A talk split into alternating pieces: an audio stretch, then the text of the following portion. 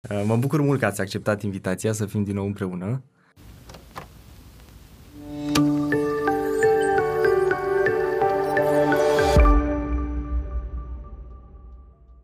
Este uh, o bucurie să putem face treaba asta și în fața camerelor, pentru că oricum ați fost alături de noi și știți ce se întâmplă la, la podcastul Dublu Sens, ne-ați susținut încă de la început, pentru că proiectul a pornit ca urmare a unei idei, pur și simplu, și am avut nevoie pe parcurs de foarte mult suport și nu cred că ajungeam să arate așa și să reușim să, să facem podcastul ăsta dacă nu aveam o anumită susținere și implicare și din partea unor persoane care au experiență și care uh, trăiesc pentru lucrarea de tineret. Să știți, a fost uh, până la urmă ceva motivator și pentru noi, mai ales că în perioada aceasta a pandemiei s-a simțit nevoia să venim cu ceva nou, iar faptul că avem studioul acesta se datorează vouă, zic eu, în primul rând, motivația voastră și, până la urmă, uh, cerințele pe care le-ați adus înaintea noastră, fiind din altă generație într-un anumit sens, a trebuit să dăm un upgrade în așa fel încât să putem face un minim și astfel să fie realizate materiale plăcute, spun eu, pentru generația tânără, uh, în așa fel încât să putem promova ceea ce este esențial pentru viață. Da, a zis că într-un anumit sens, deci a fost dublu sens. da. a fost din două sensuri și eu m-am bucurat pentru faptul că am primit multe mesaje de la tineri în cadrul sezonului 2. Am primit foarte multe mesaje vis-a-vis de ceea ce discutam cu tinerii, de ceea ce discutam cu invitații, chiar dacă erau mai în vârstă, pentru că au fost subiecte, zicem noi, relevante, de interes pentru cei care urmăresc. Și aș vrea să vă întreb, pentru că am observat treaba asta, că aveți o pasiune pentru lucrarea de tineret, cum a început totul? De unde a pornit? Uh, care a fost traiectul, parcursul uh, și când v-ați lovit prima dată de um, ceea ce înseamnă lucru cu tinerii? Cum să știi că mergând în spate, din timpul înapoi, cum se spune, nu m-am văzut niciodată o persoană potrivită pentru lucrarea de tineret, dar Dumnezeu s-a folosit de oameni, de anumite împrejurări, ca să mă provoace, Chiar mi-aduc aminte, în primul district avem o biserică unde erau numai oameni în vârstă, dar cerul m-a inspirat să fac activități cu copiii din uh, zona respectivă și la marginea satului unde era o poieniță frumoasă, eu făceam concursuri și anumite uh, activități de care eu știam. Apoi a fost uh, directorul tineret de la vremea respectivă care m-a chemat uh, la diferite întâlniri de instruire și ușor, ușor uh, am descoperi că este important așa să ai în atenție copiii, să ai în atenție tinerii, pentru că peste timp, așa, peste ani, îți dai seama că aici este până la urmă o investiție care durează și care poate să fie eficientă. Dar ce înseamnă district pentru cei care ne urmăresc, că poate nu înțeleg ideea asta, adică la ce vă referiți când ziceți district? Da, district potrivit uh, situației din uh, Biserica Adventistă din România, ca să putem să și localizăm, district înseamnă mai multe biserici. Un pastor uh-huh. slujește, e gata să se implice în crearea de evenimente, de proiecte în mai multe biserici și fiecare pastor are mai multe biserici, iar aceste biserici sunt într-un fel adunate într-un district. Și când erați în perioada liceului, de exemplu, că sunt foarte mulți dintre cei care ne urmăresc în perioada liceului și întrebarea stringentă în perioada asta, pe lângă poate cu cine o să mă căsătoresc, este ce carieră să aleg sau la ce facultate să merg, pentru că în zilele astea toată lumea are o anumită orientare academică sau majoritatea, să nu spun toată lumea. Um, cum v-ați gândit la pastorație? A fost prima opțiune? Dacă am zis de lucrarea de tineret că a fost o provocare și nu m-aș fi văzut așa ceva, pot spune și de implicarea în lucrurile acestea biserice și până la urmă în teologie, să am cam în, aten- în atenția mea subiectul acesta. Nu, nu mă gândeam, eu aveam în atenție să fiu la un dat poate un profesor de geografie, dar mi-aduc aminte în perioada când se făceau înscrierile, pe ultima sută de metri, un pastor cu experiență a zis, nu te înscrii. Și m-am uitat și așa ciudat, eu, e ultima ocazie și m-a provocat, m-am înscris după ce am dat examenul, am considerat că nu nu o să o iau. Mai stau un an, mai mă pregătesc și atunci când a venit uh, răspunsul, uh, l-am privit ca un dar de la Dumnezeu și cred că a contat așa, adică faptul că m-am văzut nevrednic și neputincios și atunci când uh, mi-am dat seama că Dumnezeu a deschis această ușă, această fereastră a speranței, am depins de el, știu că în noaptea respectivă n-am mai putut să dorm după ce au venit rezultatele. Mă gândeam, eu, pastor, ce să fac, cum o să mă Au implic? venit în aceeași zi rezultatele? Nu, nu, nu. A durat mai târziu perioadă, ne-a anunțat nu? cineva, pe vremea respectivă nu era sistemul acesta online dezvoltat și cineva te-a anunțat dacă nu uh, ajungeai acolo la facultate unde se uh-huh. afișau rezultatele. Dar uh, nu m-am văzut pregătit nici pentru teologie, nici pentru pastorație, dar uh, mi-am dat seama că așa am putut să depind de Dumnezeu și în, într-un astfel de context am înțeles că numai prin puterea lui Dumnezeu pot să fac ceva. Cu toate că pare la un moment dat ceva religios, așa, un tânăr care astăzi visează să devină... Se pare un clișeu ăsta că... Da, da, da. Să devină medic, să devină profesor, să termine automatica, să se implice în domeniul IT și nu știu unde. Dar uh, viața până la urmă ne, ne va demonstra că sunt momente în care rămâi blocat și că ai nevoie de o susținere și sunt părinții, sunt alții, dar e nevoie să te ridici ochii spre cer, spre Doamne, mai ai ceva și pentru mine, mai vrei să te implici în viața mea. În afară de uh, admitere și de perioada asta de atunci, de care vă aduceți aminte, știți un moment sau aveți un moment punctual în care v-ați dat seama că sunteți neputincios, că nu puteți face mai mult, că nu puteți rezolva și că e nevoie de o intervenție externă, că e nevoie de Dumnezeu, că e nevoie de mai mult, pentru că singur nu, nu reușiți. Sunt mai multe momente de genul acesta.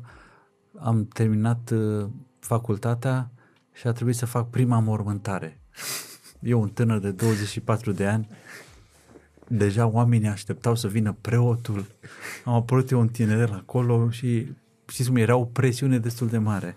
Apoi mi-aduc aminte când... Asta am era în mediul rural undeva, nu? Exact, da, da, da.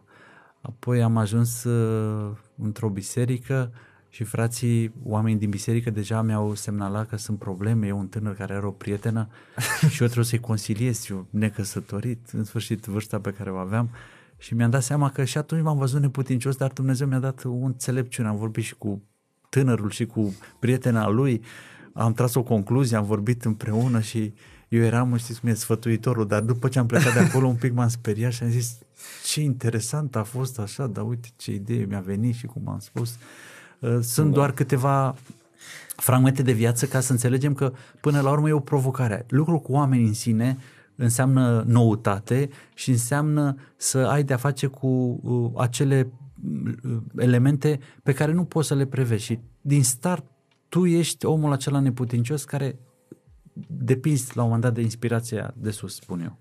Exact, exact asta am simțit aproape, nu la toate, dar aproape la fiecare examen în cadrul facultății. Simțeam că oricât aș învăța eu, oricât aș depune efort, e mai mult decât mine și că depinde foarte mult de întrebările pe care le primesc, depinde foarte mult de starea de spirit a profesorului, depinde de multe circumstanțe ca eu să pot să performez cât de cât acceptabil și să fiu mulțumit. Și mi-am dat seama că sunt situații în viață când efectiv oricât de mult ai face tu nu e suficient. Că e nevoie de o intervenție externă. Da. Acum, să știi, societatea poate nu ne ajută atât de mult și vorbesc chiar și pentru generația tânără. De multe ori promovează mai mult farmecul decât caracterul, e gata să aducă în atenție până la urmă lucruri care nu țin de integritate, ci țin de strălucire, de impresionare. Din cauza aceasta, noi când ne raportăm la Dumnezeu, căutăm în cele din urmă să aflăm și profunzimea și sensul în viață, așa cum se numește și la voi întâlnirile acestea, cum ați ales un moto foarte interesant, dublu sens. Tinerii sunt interesați de a descoperi sensul în viață, să afle care este semnificația și când îl te apropii de Dumnezeu, atunci înțelegi că viața are o frumusețe aparte, pentru că nu e privită doar din perspectiva umană. E foarte adevărat și cred că mulți dintre cei care au citit cartea lui Victor Frankl, Omul în căutarea sensului vieții, pot să uh, relateze câteva pasaje. Mie mi-a plăcut o idee. Spunea el la un moment dat că în momentul în care cineva își scutea țigara și fuma, știai că a abandonat lupta, știai uh-huh. că e gata să renunțe și dacă va muri fie că se aruncă în gardul electric, fie că pur și simplu nu mai merge la muncă și e, e omorât de, de naziști, pentru el nu mai contează. Sensul pe care el l-a găsit a fost unul uh, imediat și anume vreau să-mi revăd soția, vreau să-mi revăd familia. Uh, noi poate că gândim la un sens mai înalt, dar un tânăr care se vede că viața nu are un sens pentru el, nu are o direcție. Poate că crede sau nu crede în Dumnezeu, dacă crede în Dumnezeu, poate nu are o relație foarte strânsă cu Dumnezeu. Familia nu-l sprijină foarte mult, nu are mulți prieteni și perioada asta de pandemie eu cred că a favorizat o anumită izolare. Ce ați spune unui astfel de tânăr? Cum își poate găsi sensul? Ai amintit câteva elemente importante care pot ajuta un tânăr să vadă până la urmă puzzle-ul în întregime și vorbești de viață și vorbești până la urmă de perspectiva zilei de mâine. Este important uh, să aibă în atenție, de exemplu, prietenii pe care îi are în jur. Prietenii dau un ton. Când suntem mici, noi ne raportăm la părinți. Ne-am făcut un pic mai mari ce zice doamna, doamna de la școală, până la urmă învățătoarea. Și când ne facem mai mari, dăm la o parte și profesorii, dăm părinții și anturajul ne ajută în cele din urmă să avem un ton în viață. De aceea era un gând care spunea ar trebui să stăm de vorbă cu oameni extraordinari, să vizităm locuri frumoase, să fim gata să citim cărți foarte bune și să ascultăm muzică de calitate. Lucrul acesta, să știți, contribuie pentru că, până la urmă, activitățile mici pot duce la rezultate mărețe și un tânăr poate să spună ce contează că folosesc uh, timpul în mediul online prea mult sau petrec timpul acolo. Uh, în timp îți va cauza și lucrul acesta. Până la urmă viața va fi influențată. Ce contează că am prieteni care vorbesc nepotrivit? Dar vei vedea rezultatele mai târziu. De aceea, un tânăr care poate nu descoperă pe Dumnezeu că e atât de aproape, familia e la o anumită distanță, cred că ar trebui să vadă viața în întregime și să caute să aibă lângă ei oameni care să-l încurajeze în direcția binelui, adevărului și a frumosului, spun eu. Pentru că așa să te distrezi e simplu dar să ai discernământ e mai greu. Și un tânăr din secolul 21 trebuie să aibă, aibă în vedere acele valori care îl pot ajuta ca ziua de mâine să fie plină de speranță. Practic, obiceiurile mici, obiceiurile uh, constante și zilnice sunt cele care până la urmă reușesc să proiecteze viitorul. Uh, alegerile mari, cum e de exemplu alegerea unei facultăți, este o dată, uh, îți influențează, e drept viitorul, dar alegerea zilnică de a învăța sau de a te trezi la o anumită oră sau de a avea un program sănătos de exerciții și știu eu lucruri de felul ăsta sunt cele care ne clădesc pe termen lung și uh, am observat și la mine că tind să dau importanță unor alegeri capitale, da? să aleg asta, asta, lucruri mari, dar de fapt alegerile mici sunt cele care umplu anii, umplu perioada, uh, cel puțin uh, ceea ce noi vedem că uh, e succes la un om se clădește în ani de zile de alegeri corecte mici, nu neapărat alegerile cruciale, capitale. Exact, cu toate că societatea, observați, încurajează viteza și de la o parte tot ce ține poate de profunzime și mediul online de care noi tot am vorbit mm-hmm. e un avantaj, dar pe termen lung dacă rămâi numai online pierzi frumusețea relațiilor autentice care sunt cele face-to-face.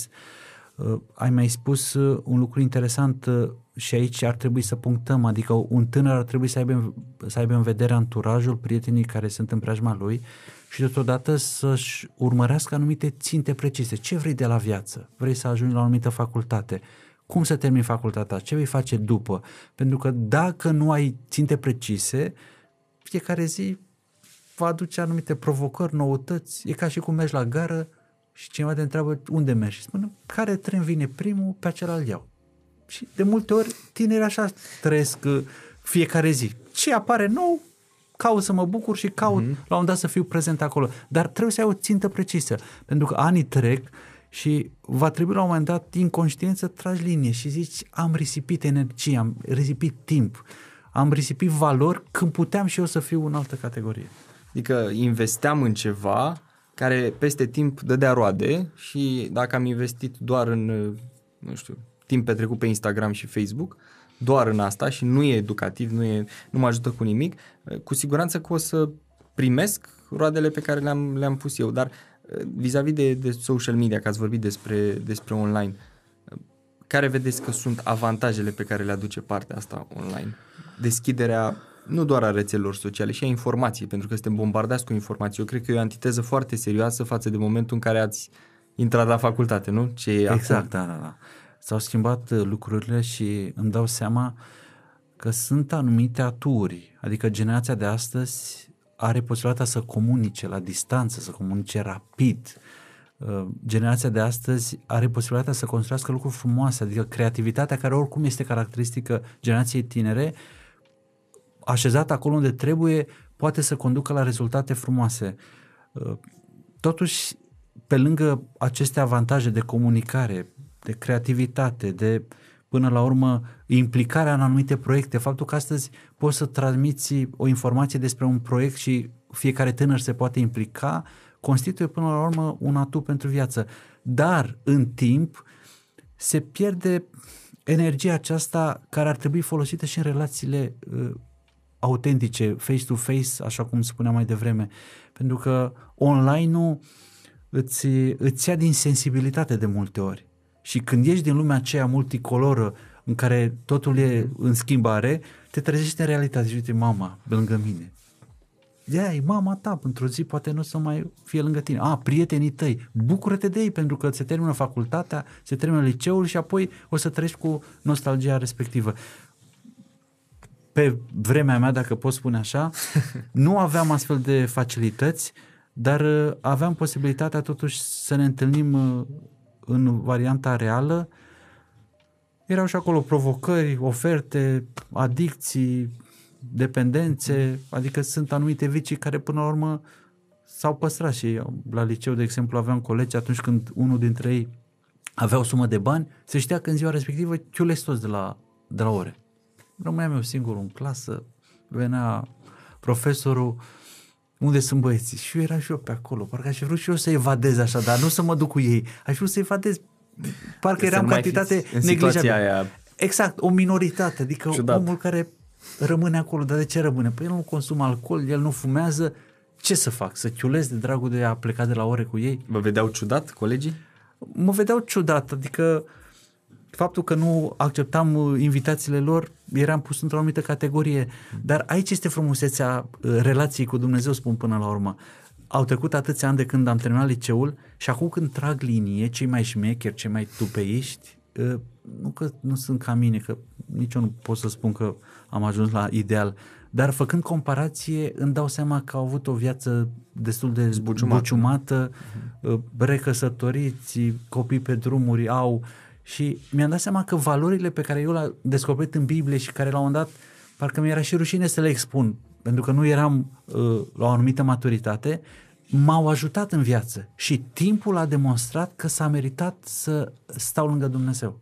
Cu toate că erau uh, momente stânjenitoare în care ai fi vrut să nu fii pe acolo, să nu se știe că tu ești diferit ați zis un lucru extraordinar la un moment dat că ar trebui să ne bucurăm de fiecare moment și să luăm viața uh, în mâini și să o, să o trăim pentru că e ceea ce Dumnezeu ne-a oferit. Avem părinții lângă și când spuneați asta mă gândeam la săptămâna care a trecut, eram cu, cu Denis la, uh, la muncă și a venit o doamnă, a spus că în urmă cu o lună și-a pierdut soțul. Avea 72 de ani și a zis dacă aș fi știut, nu ne mai certam atât de mult, nu mai aveam atât de multe conflicte, nu mai pierdeam timpul cu anumite lucruri, ci pur și simplu mergeam mai mult în concedii, ne bucuram mai mult unul de celălalt, petreceam mai mult timp împreună. Dar acum nu mai e, acum nu-l mai am. Și ne spunea nouă, bu- bucurați-vă de fiecare clipă, trăiți momentul ăsta pentru că dacă voi uh, pierdeți relațiile pe care le aveți cu cei dragi, le neglijați, dacă uh, vă pierdeți timpul în conflicte, în răutate, Ehm, apropo de ce a pornit și în, și în Ucraina, e cu totul și cu totul uh, perdant pentru viața asta și nu doar. Și știi de ce sunt uh, frumoase experiențe acestor oameni? Pentru că ei au trecut prin viață, e ca și cum se află la capătul drumului. Exact. Și când privezi retrospectiv, te învață pe tine, tânăr, apreciază ce merită apreciat. Dacă nu, te vei epuiza și vei înțelege și tu mai târziu, dar nu cu regret. Mai, exact, nu vei mai putea să dai timpul înapoi. Exact. Am fost de curând uh, într-un penitenciar, pe, acolo unde Biserica Adventistă are anumite activități și am descoperit tineri care nu mai aveau libertate, care erau gata să aprecieze fiecare zi alături de familie, dar acum trebuia să suporte pedepsa. Și vedeam la ei această dorință după, după altceva. Mm-hmm. Dar unii făceau socoteala câți ani au trăit în penitenciar și au zis nu se poate așa ceva. Am, uh, spunea cineva, am fratele meu căsătorit, are familie, e la locul lui, cum spunem noi. Și eu aici în penitenciar am fost deliberat și apoi am, iar am făcut o infracțiune. Și mirosesc viața, mirosesc viața aici. Exact, da. da. Un tânăr, până la urmă, știți cum e, e ca atunci când uh, iei permis de conducere, te bucur, primul drum pe care îl faci cu mașina, uh, dar ușor, ușor te mai temperezi așa și îți dai seama că până la urmă mașina e doar un mijloc, nu înseamnă totul să ai permis de conducere și să ceri o cu viteză. Uh, eu întâlnesc foarte mulți tineri acolo unde merg, fie în diferite biserici, fie pur și simplu la muncă, fie în momente de socializare în cadrul, diferite cadre sociale, mi-am dat seama că tinerii au o anumită apetență în ultima perioadă pentru zona științifică, zona concretă, zona sigură, cel puțin așa se prezintă, și mai puțin pentru religie. Poate că nu le-a fost prezentată într-un mod atractiv religia sau cel puțin nu o percep ca și cum ar fi ceva atractiv, ci mai degrabă restrictiv. Cum am putea privi religia în așa fel încât să devină o plăcere, o pasiune? Nu spun că toți tinerii o privesc ca o corvoadă, dar sunt foarte mulți tineri care privesc religia așa. Da, e clar că sunt anumite lucruri care până la urmă se construiesc în timp. Familia, de exemplu, dă un ton. Tu ca tânăr, acolo descoperi sau nu descoperi pe Dumnezeu. Ceea ce vezi în părinții tăi. La o anumită vârstă, mm-hmm. Dumnezeu e perceput în funcție de atitudinea celor din casă. Și dacă ei sunt religioși, dar se exact. comportă nepotrivit față de tine, tu zici, eu niciodată nu vreau să am un Dumnezeu ca ceea ce mm-hmm. am văzut la mine acasă. Timpul trece, citești, auzi, te informezi.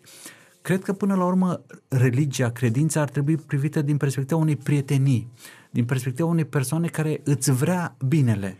Și lucrul acesta se poate realiza citind ceva, studiind, aprofundând acele învățături religioase, dar cred că este important să ne ducem spre oameni, să îi ajutăm pe oameni. Din cauza aceasta, studiile arată că generația tânără n-ar mai fi interesată de religie, dar e dornică să se implice în proiecte sociale. caritabile, sociale, exact. proiecte la un moment dat care vizează protejarea mediului. Să ajute. Să ajute. Da. Pentru că la un tânăr nu stai să explici teorie, ci pune-l să facă ceva și cu cât face ceva, cu atât va aprecia lucrurile care le are în viață și va înțelege că putea să fie în altă direcție.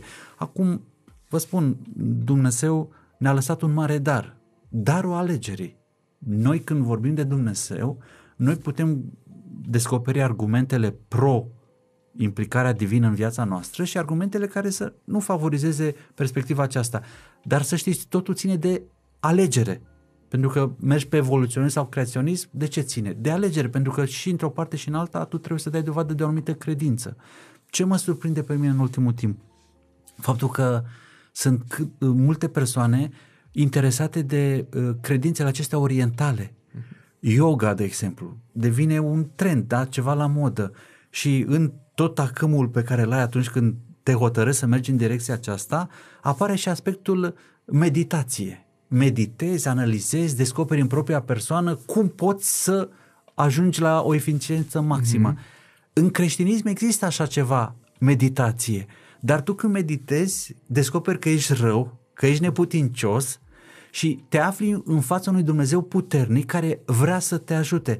Și în care creștin... te schimbă. Exact. Și în creștinism tu afli cum să te apropii de acea persoană care e la dispoziția ta. E o diferență între un Dumnezeu sfânt și un tânăr păcătos, un adult uh, care are anumite vicii. Și prin religie, că cuvântul religie de aici vine, relegare, a reface legătura cu Dumnezeu. De aceea, concluzionând așa aspectul acesta, cred că un tânăr ar trebui să se implice în viața oamenilor neputincioși, nevoiași, să înțeleagă uh, care este tabloul vieții până la urmă, pentru că și aici este un aspect interesant. Când ești tânăr, nu, când ești copil, vrei să te joci. Când ajungi la adolescență, cauți să-ți descoperi identitatea. Când ești la tinerețe, cauți să te distrezi. Și după o anumită perioadă, vrei să ai o familie, să zicem, da? vrei să ai un job bun, vrei să ai o mașină frumoasă, o casă spectaculoasă. Și ce urmează? Și mergând așa pas cu pas, înțelegi că viața aici are o anumită limită și că mm. tu trebuie să umpli viața aceasta cu ceva care să fie esențial, care să dea valoare, să-ți dea ție valoare și să te ajute să ai o relație bună și cu semenii tăi. Vorbeați despre religia practică, pentru că până la urmă la asta ați redus. Uh, religia teoretică, abstractă, nu mai e interesantă pentru un tânăr și cred că nimeni nu mai are din generația tânără o bucurie doar pentru partea asta abstractă și, și teoretică, dar ați avut ezitări în ceea ce privește religia când erați, nu știu, în perioada liceului sau când erați atunci înainte de a merge la, la pastorație, poate propriile întrebări, ezitări și uh, lucruri de genul ăsta, o, o căutare, o călătorie. Da, au fost momente în care, știți cum e, te întreb cine ești și acum mă întreb mm-hmm. cine sunt, adică privind universul, complexitatea care există, îți dai seama că noi suntem doar punctul acela micuț neînsemnat care astăzi apare și mâine nu mai este. Ce m-a ajutat pe mine cel mai mult, chiar dacă au fost întrebări uh, care m-au frământat, faptul că l-am implicat pe Dumnezeu în viața mea și am zis, Doamne, dacă Tu existi, uite, ajută-mă într-un fel. Sau au fost momente în care trebuia să aleg ceva și am zis, Doamne, uite, inspiră-mă Tu, ajută-mă Tu ca să nu merg într-o direcție nepotrivită. În Biblie există versetul care spune, gustați și vedeți ce bun este Domnul. Și mm. am încercat să pun în practică pasajul acesta și să poți vedea cum este Dumnezeu. De aceea, pentru un tânăr, vin cu această provocare. Implicați-l pe Dumnezeu în viața voastră. Vrei să alegi o prietenă? Uh-huh. Lasă-l pe Dumnezeu să conducă lucrul acesta. Vrei să-ți cumperi ceva? Nu hotărâ singur. Vezi care sunt ușile care se deschid, care sunt ușile care, care se închid. Adică cu cât l-am implicat pe Dumnezeu mai mult în alegerile mele, în viața de zi cu zi, cu atât l-am descoperit aproape și atunci mi-a dat o anumită siguranță. Pentru că așa stând, și cum e, uh, în fața unei col de hârtie și să cauți răspunsuri, să vezi ce întrebări sunt, vei afla ceva, dar prea puțin față de tot ce înseamnă complexitatea unei vieți.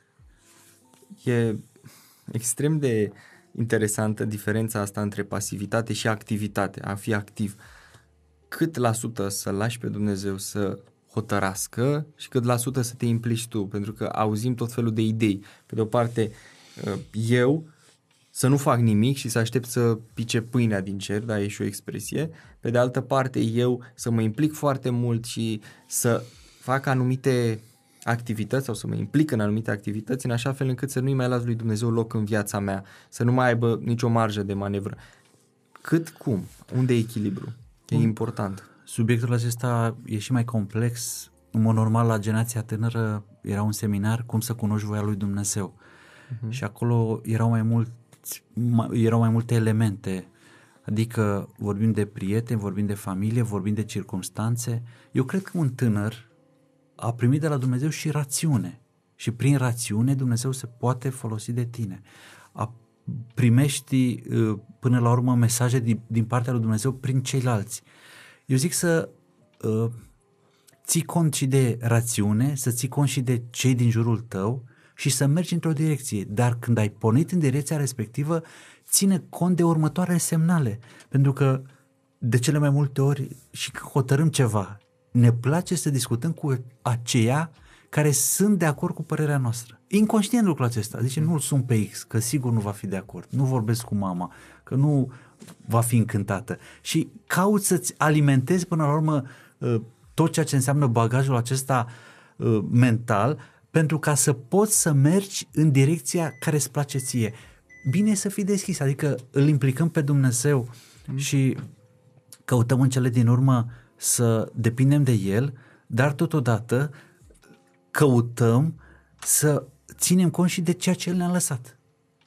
Capacitatea de hotărâre și până la urmă alegerile uh, pe care noi le facem în viață. Pentru că sunt situații când zici stau și mă rog, citesc din Biblie sau în sfârșit meditez ca să îmi arate Dumnezeu un, la ce facultate... Dar eu pasiv, adică da, la ce facultate să mergi. Nu, te duci, te interesezi, vezi toate variantele, care sunt cerințele, mai vorbești cu cineva care uh, poate a terminat facultatea respectivă și când tragi linie, îți dai seama că deja ai o anumită direcție. Vii cu acea variantă și înaintea lui Dumnezeu și zici, Doamne, uite, eu cam vreau să merg la această facultate. Și vei vedea în timp. S-ar putea să termin facultatea să zici, Doamne, mi-a plăcut mie prea mult, dar nu, ți-a plă- nu e potrivită pentru mine. Începe a doua facultate, nu e problemă. Dar trebuie să ții cont de aceste mesaje, pentru că mi-am dat seama și în relațiile între băieți și fete. De multe ori când îți place de o fată sau îți place de un băiat, uh, partea aceasta emoțională cam dă tonul și poate e normal, dar tu trebuie să ai înainte niște principii de viață, că dacă lași doar emoțiile să te, te călăuzească, s-ar putea să pierzi timp și să îți dai seama că mergi pe un drum care nu e pentru tine. Adică emoția de foarte multe ori dictează și înșelătoare. Tu îți dorești ceva și poate că ești atras mai mult de partea estetică sau de o anumită idee, de o utopie și vis-a-vis de o facultate. Poate ești atras de statutul de a fi, nu știu, avocat sau medic sau inginer, dar poate că ai o altă chemare, ai o altă menire, poate că modul tău de a fi, structura ta umană nu se încadrează în respectivul job, nu, nu te potrivești, nu, nu vei fi niciodată în largul tău, ceea ce poate nu vei ști, dar Dumnezeu știe, Dumnezeu anticipează viitorul și nu te lasă să faci anumite alegeri care pentru tine nu sunt bune, pentru că până la urmă cât de mult contează pentru Dumnezeu dacă tu vei fi inginer sau, sau doctor sau dacă vei fi un profesor sau pastor, până la urmă contează tot pentru tine, pentru traiectul vieții tale și cred că e important ca tinerii să înțeleagă asta, că Dumnezeu nu are o Dumnezeu nu are o, un interes din acesta nu, nici nu se pune vorba de a fi ceva pecuniar, nu e vorba de asta, da. dar un interes ca tu să faci ceva sau să alegi să fii aproape de el, ci tot despre tine e vorba, tot despre propria persoană și despre călătoria pe care o ai cu el. Da, și în viață este important să știi că ai avut aprobarea lui Dumnezeu. Mm. Pentru că dacă apar probleme, obstacole, ești mai liniștit. Fie că vorbim de o facultate, fie că vorbim de o prietenie. Adică zici, Doamne, am văzut că uh, totul era deschis, mi-ai dat ok-ul și acum suntem la o intersecție în care nu mai știm ce direcție să mergem. Ajută-mă! Dar atunci când din start tu ai încălcat anumite principii, știi precis că ai forțat nota, când ajungi în momentul acela dificil, ți-e și rușine să mai, Doamne, de ce? Dumnezeu zice, păi- culegi rezultatele. Da. Și e interesant că și în momentele astea cheie, momente grele, cruciale în care ajungi, Dumnezeu are puterea asta de restaurare. Are puterea ca să te, te ridice de pe calea asta pe care tu ai luat-o, fie că e greșită sau corectă, dar uh, momentele cu mari, mari întrebări sunt momentele în care Dumnezeu se apleacă mai mult către omul respectiv și oferă răspunsuri. S-ar putea ca la început să nu le vezi, s-ar putea ca la început să nu le înțelegi, dar vine un moment în care toate piesele de puzzle se reîntregesc. Și nu e neapărat un apel la virtute, ci e o chestiune care a ținut și de uh, propria experiență. Adică am văzut asta în viața mea, am văzut în momente grele, care poate nu se întrevedea o soluție sau nu înțelegeam de ce, lucrurile la un moment dat au căpătat sens, au căpătat așa o, o legătură, o conexiune. Citeam într-o carte despre stele și acolo apărea ideea că stelele pentru cei care sunt în călătorie reprezintă adevărate călăuze. Uh-huh. Pentru alții, simple luminițe. Iar sunt persoane care privesc la stele și le consideră bucăți de aur. Adică modul cum privim ceea ce Dumnezeu ne transmite, până la urmă dă valoare sau poate să nu însemne Percepția nimic. noastră. Exact. Da. Și acolo se spunea, până la urmă, stelele tac. Chiar uh-huh. dacă sunt considerate bucăți de aur sau călăuze. Da, da, da. Ele sunt tot acolo și mesajul în funcție de persoana în cauză și cum se raportează la... Cum îl decriptez eu. Exact. Da, da. Um, acum ați vorbit despre religia practică, mi-ar plăcea mult să vedem care sunt acele proiecte prin care am putea să ne implicăm. Eu uh, sunt convins că fiecare tânăr are în jurul lui oameni care au nevoie și dacă își dorește cu adevărat să se implice, se poate implica, nu e o problemă. Dar de exemplu, Biserica Adventistă, dacă are anumite alternative în direcția asta, dacă are anumite proiecte, știu că acum coordonați acest departament de lucrare personală, uh, care se ocupă, printre altele, și cu ceea ce înseamnă uh, persoanele care nu au acces, da? de exemplu, la uh, ceea ce înseamnă religie, tot am vorbit despre asta. Vă ocupați și cu anumite proiecte care țin de societate, care ajută anumite zone defavorizate. Dacă puteți să amintiți câteva lucruri concrete în care tinerii se pot implica. Da, mulțumesc pentru oportunitatea aceasta. Chiar m-aș bucura generația tânără să se implice în proiecte care au legătură cu acele cărți bune. în uh, departamentul pe care l-am în atenție există lucrarea de colportaj sau, în varianta uh, cunoscută, evanghelist cu literatura. Există un proiect care se numește Student Valdens. El are loc în câteva orașe din țară, dar în perioada de vară se organizează la mare, în județul Constanța. Sunt anumite uh, locuri în care se promovează cărțile de sănătate, cărțile de familie, cărți religioase și un tânăr cred că ar avea o experiență frumoasă dacă s-ar implica măcar într-un proiect. Dacă ajungi într-un proiect și vezi cum percep oamenii cartea, cum se raportează la un moment dat la niște principii sănătoase de viață. Apoi un tânăr se poate implica ca și voluntar. Voluntar unde? Voluntar în penitenciar. Biserica Adventistă are un program special acolo și sunt oameni condamnați pe viață, interesați de religie, interesați de Dumnezeu și poți să participi ca să prezinți adevărul acela pe care Sfânta Scriptură până la urmă le prezintă. Poți să fii implicat ca și voluntar în uh, programe educative din școli. Avem în atenție Asociația de Sănătate, Educație și Familie. Să mergi și să poți prezenta copiilor lucruri pe care tu l-ai învățat ca student, de exemplu.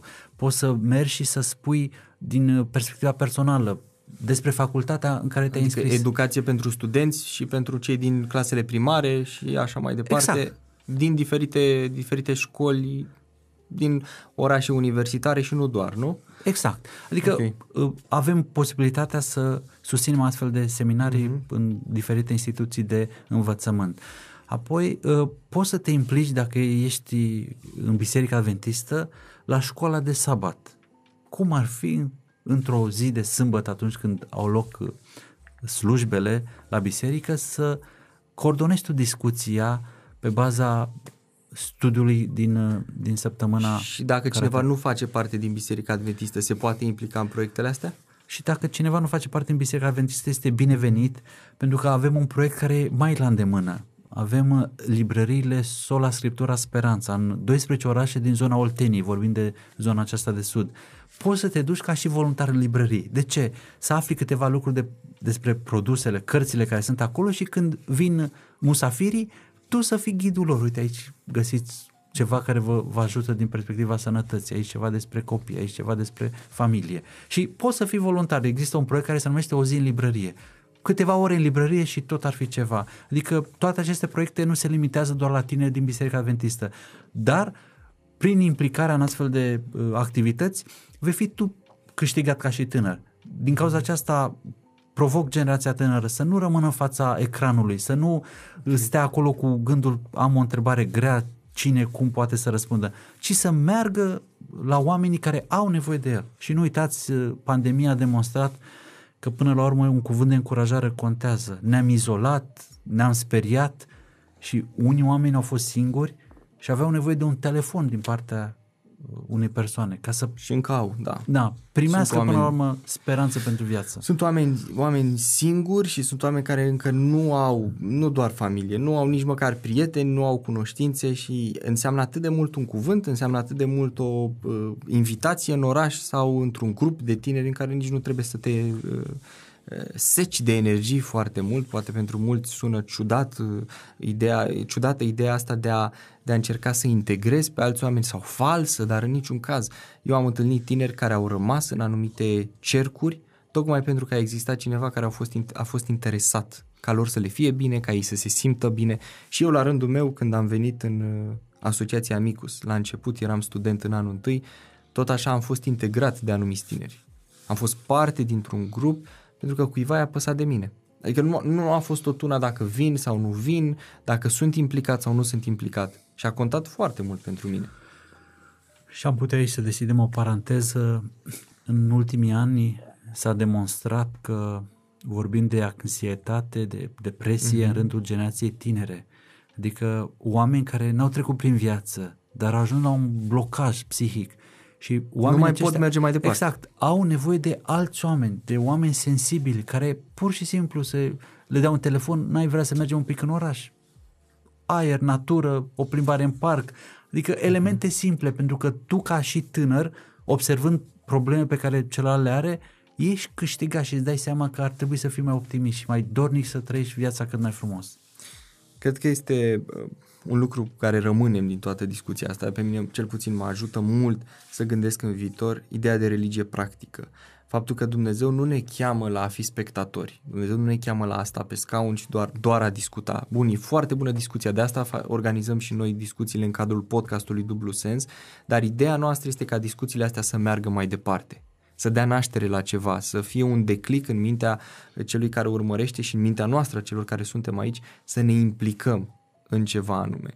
Uh, noi suntem obtineri în cadrul proiectului și fiecare are anumite lucruri pe care le face. E deja un lucru care ține de implicare, mai mult sau mai puțin, însă ceea ce ne dorim este să extindem asta și pentru cei care ne urmăresc și de ce nu în timp să putem oferi oportunități concrete. M-am bucurat că ați amintit câteva proiecte concrete în care oamenii se pot implica, pe cine să caute dacă vor să ajute în vreun fel. Unde găsesc, nu știu, informații de contact sau... Să scrie la podcastul acesta, vreau să mă implic. ok.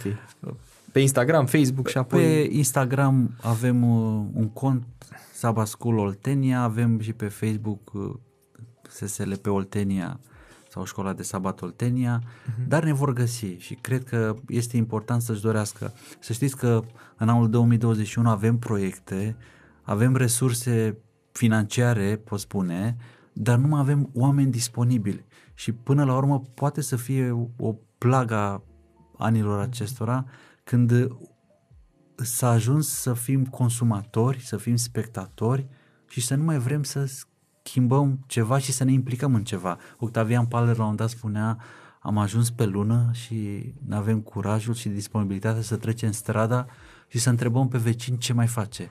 Dar suntem acolo printre galaxii, planete, uh-huh. căutăm un tărâm de fericire pentru perioada următoare. Da. E, e o izolare foarte serioasă, care a fost accentuată și de pandemie, însă mulțumim că ne-ați prezentat niște oportunități de implicare. Da, și cred că este important uh, să țineți aproape, dragi tineri, de familia voastră, apreciați uh, frați, surorile pe care le aveți, o să vedeți în timp că fiecare și-a avut uh, frumusețea lui și a contribuit la dezvoltarea voastră. Așa este. Aș vrea mult ca înainte să încheiem să ducem la capăt o tradiție deja pentru podcastul nostru și anume să ne oferiți semnătura uh, dumneavoastră pe tabloul uh, din spate. E pur și simplu un obicei pe care încercăm să-l avem. Mulțumesc mult!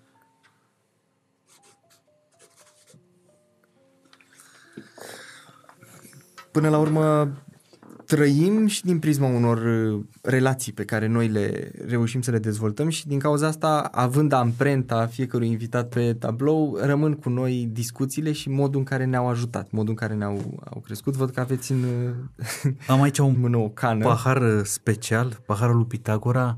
Cred că este potrivit pentru generația tânără. Aici, în interior, este un semn și dacă pun un lichid și caut uh, să depășesc limita aceasta, tot lichidul va curge. Este un sistem bine pus la punct, se mhm. încuraja cumpătarea, iar generația tânără vrea să obțină cât mai mult într-un timp cât mai scurt. Dar paharul acesta vi lasă aici să fie un simbol al echilibrului și să nu uitați că viața este frumoasă în fiecare etapă ei. Deci ei consumau foarte mult alcool în perioada respectivă și probabil că ideea era că dacă treci de o anumită limită, totul se pierde, ceva de felul da, ăsta, dar nu? și lăcomia poate să fie mm-hmm. simbolizată. Pun apă aici, vreau mai mult, vreau să nu mai mm-hmm. fac drumul până la izvor. Și cu cât depășeai, cu atât uh, era mai rău pentru tine. O să facem testul după să vedem exact cum e. Da. Eu sunt curios uh, pe ce sistem funcționează. Mulțumim tare pentru faptul că ați acceptat invitația noastră și că ați fost prezent în cadrul podcastului și aș vrea mult ca oamenii care ne urmăresc să știe că există nu doar uh, părinților, nu doar prieteni, există și pastori la care pot apela și cu care pot discuta și faptul că ești acum singur nu înseamnă că trebuie să rămâi așa și nu mă refer doar la partenerul de viață, ci mă refer și la uh, relațiile uh, cu oameni, cu mentori care te pot forma și care te pot ajuta să ieși din uh, presupusa ceață. Ați vorbit la un moment dat despre asta. Exact și să nu uităm că toți suntem oameni, iar fiecare dintre noi ar trebui să căutăm această călătorie a vieții să o facem cât mai frumoasă, pentru că avem nevoie de alți oameni care să fie lângă noi. Eu vă apreciez pentru tot ce faceți, inclusiv băieții de la tehnic sunt valoroși. Succes mai departe și nu uitați că prin acest podcast deschideți un sens în viață. Se numește dublu sens. Sensul celălalt să aveți posibilitatea în timp să vă întâlniți face-to-face cu cei care vă ascultă, care poate au comentat, pentru că raportând așa cum trebuie la Dumnezeu, vom descoperi că viața este frumoasă. Mulțumim mult și nu uitați cei care ne-ați urmărit, dacă sunt anumite lucruri pe care vreți să le spuneți, puteți să ne scrieți pe Instagram, pe Facebook și pe canalul nostru de YouTube. Ehm, orice comentariu contează, orice sugestie, idee sau întrebare, noi încercăm să o redirecționăm sau să răspundem dacă e în competența noastră. Mulțumim mult și să ne vedem cu bine!